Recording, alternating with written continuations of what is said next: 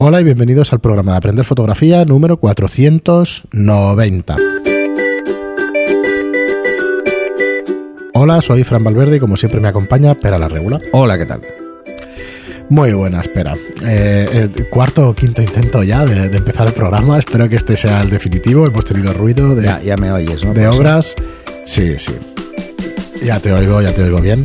Eh, esto en la mesa de mezclas, no sé, pasa el tiempo y parece, a veces cuesta más que el primer día, no lo entiendo. Viene siendo. Me, No. me- me veo bajito gráficamente hablando. Estás hablando un poco bajo con respecto a, a normalmente. Pero Ah. vamos, estás bien, estás Puedo hablar así también. Ahí sube, sube un poquito. Ah. Bueno, pues nada, empezamos con el tercer programa que dedicamos a los cursos eh, recomendados para fotógrafos profesionales. ¿Sabéis que tenemos una plataforma para aprender fotografía?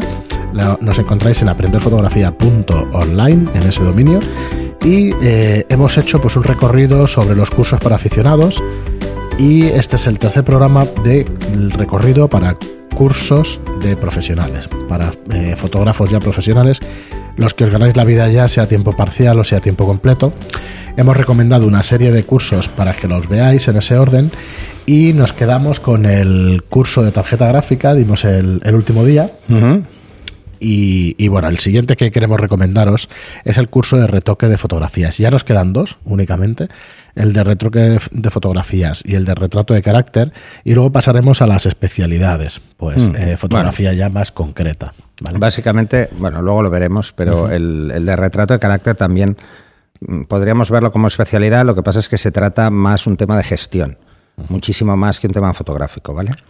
En, en este curso, en el de. Que Se me ha ido ahora el título. El de retoque de retoque de fotografías. Bueno, lo que vemos son diferentes técnicas de retoque y cómo priorizarlas o cómo eh, ver cuáles nos pueden ir mejor en función del tipo de fotografía que hacemos. Eh, son retoques basados en retrato, básicamente. ¿eh? O sea, no nos ponemos aquí a retocar paisajes, pero básicamente es lo mismo. ¿eh? Es el mismo, los mismos procedimientos se utilizan tanto en retrato como, como en un paisaje o cualquier otro tipo de fotografía. Bueno, al final explicas técnicas, ¿no? Sí, es porque las- son técnicas, son técnicas que se utilizan muchísimo en todo tipo de fotografías. El Dutch and Burn, por ejemplo, se utiliza tanto en retrato como en paisaje. Mm, Esto va muy a gustos, ¿no? Pero se utiliza mucho porque, de hecho, lo que estamos haciendo es subir y bajar luces o sombras en zonas específicas con el pincel. Eh, ya habéis visto lo del curso de, de tableta gráfica. Los retoques en, en Photoshop, pues si no utilizamos tableta gráfica pueden llegar a ser muy complicados. Básicamente porque con el ratón no tenemos lo que es la presión de la pluma, ¿no? Entonces, ya lo comento en el curso, lo único que hay que hacer es jugar con opacidades muy bajas cuando estemos retocando y bueno, con el ratón pues se pasa más veces en vez de hacer más presión, que es lo que haríamos con la tableta. Aquí pues tratamos eh, ya de entrada pues una pequeña introducción sobre qué es esto del retoque de piel y cuáles son los principios básicos, porque esto en, en retrato es imprescindible. Eh, luego tratamos el Dutch and Burn, eh, la separación de frecuencias. La separación de frecuencias es una técnica que, que se utilizaba muchísimo eh, y se sigue utilizando. Lo que pasa es que bueno, hay algunos puristas en el tema del retoque que lo ven como destructivo, porque bueno, al final lo que estamos es separando, eh, separando lo que es los tonos de las texturas, por decirlo de alguna forma, y entonces pues puede ser un poquito más destructivo, sobre todo si trabajamos la textura. Y claro, volver atrás, pues no podemos hacerlo directamente. Entonces, yo lo que os recomiendo muchas veces es que juguemos con cosas híbridas. Pero es muy eficaz, eh, sobre todo cuando queremos dejar mm, los tonos de la piel muy uniformes. O sea, para trabajar la zona de tonos es mucho más interesante que para la zona de texturas. En la zona de texturas es tan sencillo como crear una capa por encima y hacerlo ahí, que va a arrastrar a las de debajo, pero la parte de separación de frecuencias para los tonos de piel es muy interesante y lo veréis en este. Porque podemos jugar con pinceles y ir, imaginaros, tenéis una zona pues como muy blanca porque ha habido mucho reflejo y queremos darle tono, pues es mm, bastante sencillo darle tono. Luego, pues las pieles que son como más, que tienen como manchas, pues con esta técnica es muy fácil. Eh, en el siguiente capítulo hablamos de la separación de frecuencias más un plugin bastante conocido eh, de forma general, tanto para profesionales como aficionados, que es el Portrait Tour, que lo que pretende es unificar tonos. Pues os explico cómo utilizarlo sin que nos afecte a la, zona, a la capa de texturas. O sea, lo hacemos en, separación de frecuencias solo en la de tonos. Y lo que hace Portrait Tour en este caso es igualar los tonos de la piel. Y lo hace francamente bien. Os explico cuál es la técnica y ya está. Luego tenemos un capítulo extra de cosas que podemos hacer, que es lo que os estaba explicando antes, en separación de frecuencias. Luego un retoque completo, en, separado en dos capítulos, porque es bastante largo, de lo que sería el paso alto invertido, y lo tenéis en dos partes. Ya veréis que es una técnica pues, que puede ser muy interesante. Eh, y luego hacemos lo que sería un proceso mm, como más completo, eh, pero simple, que es la separación de frecuencias más el portrait tour más el Dutch and O sea, utilizamos separación de frecuencias con portrait tour para jugar con la unificación de los tonos de piel y luego el Dutch and para remarcar zonas y corregir pequeños defectos o darle más sombras en lugares que nos interesa. Eh, este es un procedimiento bastante habitual. Usemos o no portrait tour, utilizar separación de frecuencias de Dutch and es bastante habitual. Eh, como os decía al principio, hay muchos puristas que os dirán que, no, no, hay que hacerlo todo con Dutch and Burn. Yo suelo hacerlo prácticamente todo con Dutch and Burn. No suelo utilizar eh, separación de frecuencias. Pero no quiero descartarlo para, la gente, sobre todo que empieza a retocar. ¿Por qué? Porque se entiende muy fácil cómo funciona. El Dutch and requiere mucha práctica. Para hacer Dutch and solo para remarcar zonas, como hemos hecho en algún vídeo tutorial que subimos, eh, para jugar, pues, por ejemplo, con las sombras, la línea de los ojos, em, esconder un poco esas ojeras y va muy bien porque no es un trabajo muy intensivo. No hay que ir ahí, pues, eh, milímetro a milímetro de la piel con el touch and eliminando las manchas, ¿no? Eh, y esto es interesante que lo veáis porque puede simplificar mucho el trabajo y luego se entiende mucho más el touch and Así que yo creo que la separación de frecuencias debe ser un paso previo interesante para mucha gente, sobre todo que todavía no tiene soltura en Photoshop y que le va a dar una serie de opciones que luego se dará cuenta del por qué eh, con el Dutch puede ir un poquito mejor. Pero si alguien empieza a retocar y a retocar retrato solo con Dutch and puede acabar muy cansado y puede acabar odiando el retoque. Entonces, por eso os lo digo, por eso este proceso, estos pasos, Mm, creo que son interesantes para que lo hagáis un poco progresivamente. O sea, no podemos empezar el primer día a retocar como si llevásemos años retocando fotografías porque no nos va a salir, usemos el sistema que usemos, porque es una cuestión de práctica. Lo que sí que vais a notar es, por ejemplo, si os ponéis el touch de entrada a retocar piel, os podéis pasar cuatro horas con un retrato y al final el resultado, bueno, pues eh, nos hemos pasado, porque es muy fácil pasarse. Y entonces es muy fácil porque al final empiezas a tocar, empiezas Yo a tocar. Creo que en general en el retoque. Y se te va. Y se te va la mano. Sí, pero como los, las modificaciones son muy ligeras, no te das cuenta y estás pasándote a veces mucho, ¿no? Entonces, esas técnicas híbridas os las recomiendo porque es mm, más fácil eh, ver los límites, ¿no? O sea, no, no pasarnos. Y además nos darán soltura nos darán soltura con la tableta y nos darán soltura con el Photoshop en general. Por ejemplo, eh, para hacer separación de frecuencias y usar un filtro o usar pinceles en la capa de tonos para unificar tonos, no necesitamos la tableta. Se puede hacer sin tableta, con el ratón con muchísima facilidad. Hacer el Dutch sin eh, tableta es muy difícil. Muy difícil porque aquí jugamos con la presión y con el trazo. Entonces es muy difícil. Incluso hay gente que lo que hace es jugar con la inclinación de la pluma. Yo lo estuve probando un tiempo para que variara la forma del pincel y se hiciera más fino o más ancho en función de los extremos. Pero esto ya se lo dejo a los, que hagan dibujo, e ilustradores, porque a mí me parece extremadamente complicado para, un fotógrafo. Para, otros temas, eh, el otro día me pasaban un conjunto de pinceles para ilustrar. Bueno, ahí tienes, tienes un montón de sí, Además, yo, yo, os explico pinceles básicos que tiene todo el mundo. No, no, me gusta mucho complicarme la vida con los pinceles, prefiero utilizar los, los estándar, porque creo que no es necesario, a no ser que os dediquéis a más que al retoque, a la ilustración, como decía Fran. Sí, sí, sí, aunque veréis pinceles que hay muy chulos, os los podéis bajar de, de internet porque hay muchísimos pinceles pues, para pintar pestañas, bueno, hay mil cosas, ¿no? Entonces yo, por ejemplo, en estos, en estos, eh, en este curso y luego en algunos tutoriales que subimos a- al canal de YouTube y que los tenéis también en la red social, lo que hacemos, lo que hago yo básicamente es, por ejemplo, cuando tengo que hacer un- pestañas, porque te puedes encontrar que, que hay personas que tienen un ojo con las pestañas más pobladas que el otro. Esto es bastante habitual, aunque parezca que no. No lo sabía. Y las cejas también. O sea, pues gente, por ejemplo, que tiene líneas entre las cejas Sí, en una y en la otra no, o que los pelos de las cejas no llegan a la misma posición y entonces estas simetrías en retrato las queremos buscar muchas veces, ¿no? Pues yo os explico, creo que es en este, os explico eh, pues cómo pintar, cómo hacer pelo. El pelo es muy fácil. Es- y es muy fácil eh, con la tableta porque podemos jugar con la presión. Entonces, hacemos presión al principio y vamos soltando presión y el pelo se va quedando fino Ah, y es se va quedando... Es dibujado. sí. Es como un carboncillo, entonces podemos, podemos jugar muchísimo, ¿no? O como un lápiz, más que un carboncillo. Muy bien. Eh, y luego hacemos un repaso en el capítulo 9. Hacemos un repaso general de todos los que hemos visto.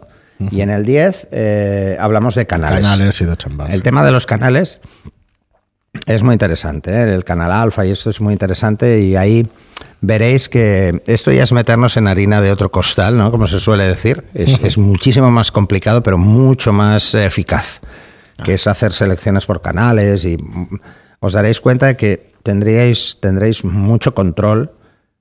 Pero eh, lo dejo un poco ahí porque, bueno, mm, es un tema que no es por el hecho de dominarlo o no dominarlo, es por el hecho de la necesidad o no.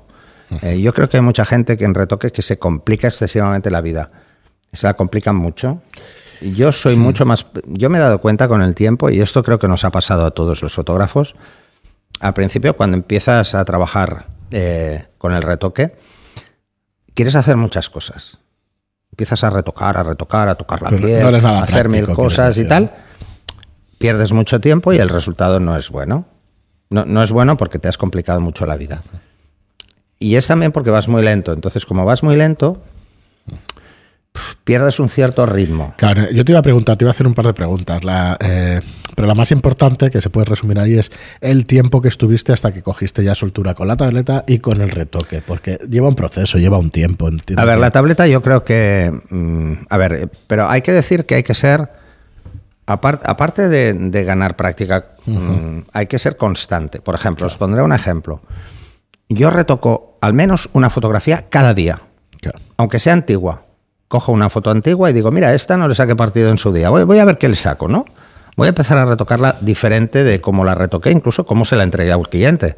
Y si me gusta mucho el resultado, hasta se lo envío al cliente. Soy así de tonto, ¿no? Debería cobrar, pero no, pero se lo envío. Por si acaso, no suelen necesitarlas, pero algunos sí que te dicen, ¡eh, eh, qué guay! Bueno, es lo que hay, ¿no? Entonces cojo una fotografía antigua y practico con la tableta. Practico. Hacer cosas diferentes. es que- Cosas que no tienen nada que ver. Por ejemplo, en los últimos eh, em, juegos que he hecho de, de- de retoque con Dutch and Born, solo con Dutch and Born, ha sido, pues por ejemplo, obviar el licuado y hacerlo solo con Dutch and Born. O sea, jugar a meter sombras y luces en zonas para que la, la forma de la cara o la forma del cuerpo cambie sin que se note. ver, yo no sé si es lo mismo, pero en pintura, que en su día había hecho alguna cosa de dibujo y de pintura, bueno, eh, es igual pintura, ¿vale? De una cosa especial y tal, pero al final es, es pintura igual. Eh, había como escuelas de pintores y tal, y hay muchos que empiezan con una base, luego le dan una capa, luego otra, otra, otra, y te juntas con 20 capas una encima de otra. Primero, luego satinas la pintura. Bueno, hay una serie de efectos que te van saliendo y me ha recordado muchísimo lo que estás explicando. es de ir, mismo. Vete al efecto final, ¿sabes? Empieza desde el principio consiguiendo el efecto final y ahorras cantidad de tiempo y cantidad de...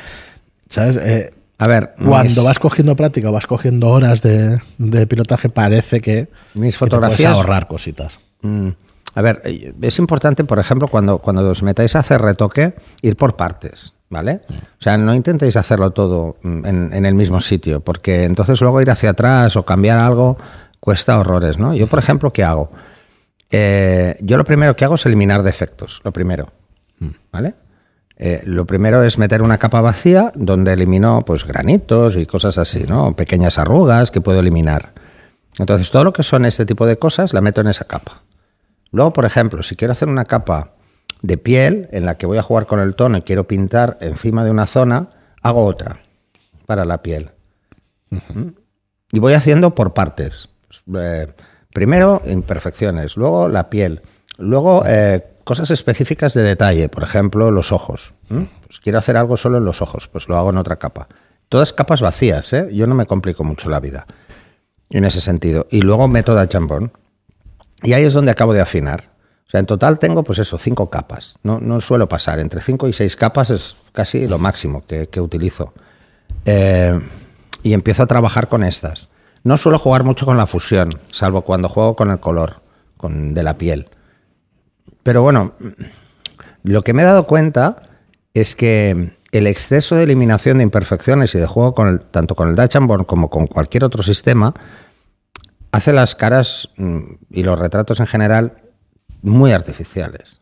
Nadie tiene la cara perfecta. Entonces, eh, dejar alguna imperfección a propósito, de decir, bueno, es que esto es una seña de identidad de esa persona, ¿no? Es que no, no te puedes pasar. Eh, todos hemos visto auténticas animaladas en retoque, mm, que incluso han salido en revistas. Pues, mm, pues por ejemplo, modelos sin ombligo, porque se han puesto ahí a saco a retocar la barriga y se han cargado el ombligo, se lo han borrado. Eh, que parece mentira, pero sí sucede. Y esto pasa, ¿eh? Entonces, bueno, pero... bueno, yo recomiendo que vayáis un poco con, con calma con el tema del retoque y vayáis progresivamente. Lo que tú me preguntabas antes, que ¿cuánto se tarda? A ver, yo hasta que no he visto que estaba suelto, de verdad, igual han pasado dos años. Dos años, que se dice rápido. Pero es mucho tiempo y son muchas fotos retocadas.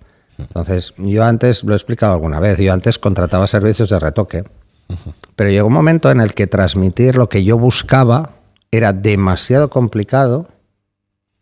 Sí porque mm, dependía mucho del cliente o de lo que estaba hablando yo con el cliente directamente y luego eso hay que transmitírselo a otra persona, que no es fácil muchas veces transmitir eso, entonces acabas dejándolo casi a criterio del retocador y esto es lo que no debería hacer ningún fotógrafo y no te queda más narices que meterte, o sea, si, meterte tú. Cuando ya coges mucho, mucha confianza con el retocador y ya ve cómo trabajas o ve qué es lo que quieres, pues puede ser más fácil. Pero si no lo tienes al lado, yo cuando tenía la retocadora en el estudio era muy fácil, porque iba mirando y le iba diciendo, no, esto no le des tanta caña aquí o, ¿vale? Pero no es fácil, no es fácil. Entonces, aunque tendría que ser un trabajo de equipo, no siempre es fácil porque eh, son personalidades diferentes también. Te puedes encontrar con personalidades muy diferentes. Te puedes encontrar con retocadores que, que, se ven muy artistas y entonces frenarlos es casi una tarea constante.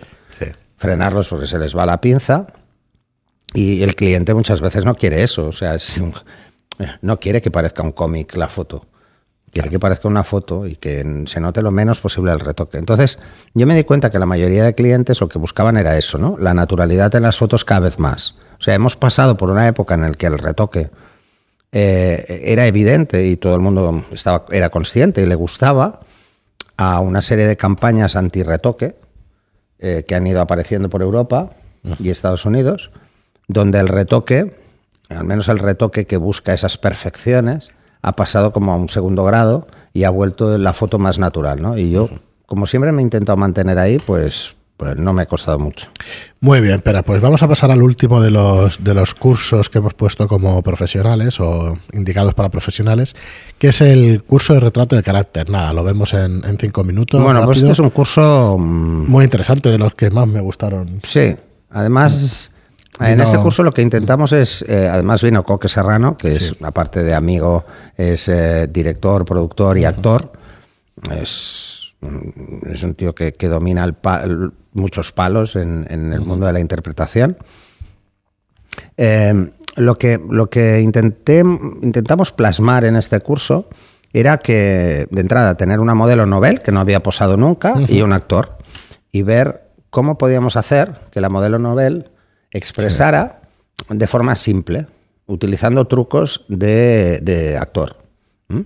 cómo gestionan la, interpretación los actores, ¿no? O la expresión. Sobre todo, tuvimos un actor que es de teatro y, es, y son mucho más fáciles. Es, muy divertido trabajar con ellos. Mm, porque entienden muy rápido las cosas, están acostumbrados a, improvisar y están acostumbrados también a que los cambios del director en los ensayos sean inmediatos. O sea, eh, no, no, tienen tiempo para irse a un camerino y reflexionar sobre la idea, sino que tienen que hacerlo ahí, ¿no? en directo. Más que nada porque los ensayos tienen que tener un ritmo, ¿no? Sí, sí. Entonces es, muy fácil trabajar con ellos porque, porque te lo ponen muy fácil, sinceramente. Y entonces así veis un poco la diferencia entre lo que es trabajar con una modelo novel muy jovencita y trabajar con un actor con mucha experiencia. Y, espectacular, estuvo muy chulo, muy chulo. Bueno, pues hasta aquí el... Yo, de este curso lo que más recuerdo es la escena de, simular tropezar, ¿eh? Del tropezar y del cambiar el... Estaba...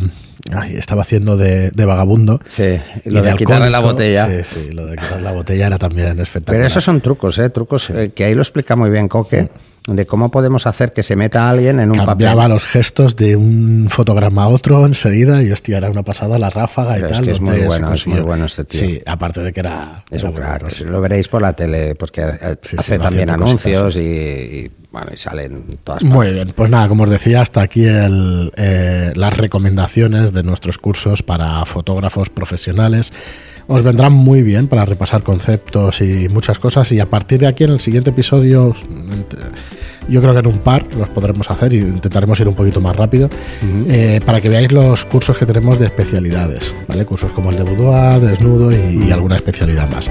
Así que nada más, os dejamos. Eh, muchísimas gracias como siempre por escucharnos. Gracias por las reseñas de 5 estrellas en iTunes y por los me gusta y comentarios en iBox. Gracias y hasta el próximo programa. Hasta el siguiente.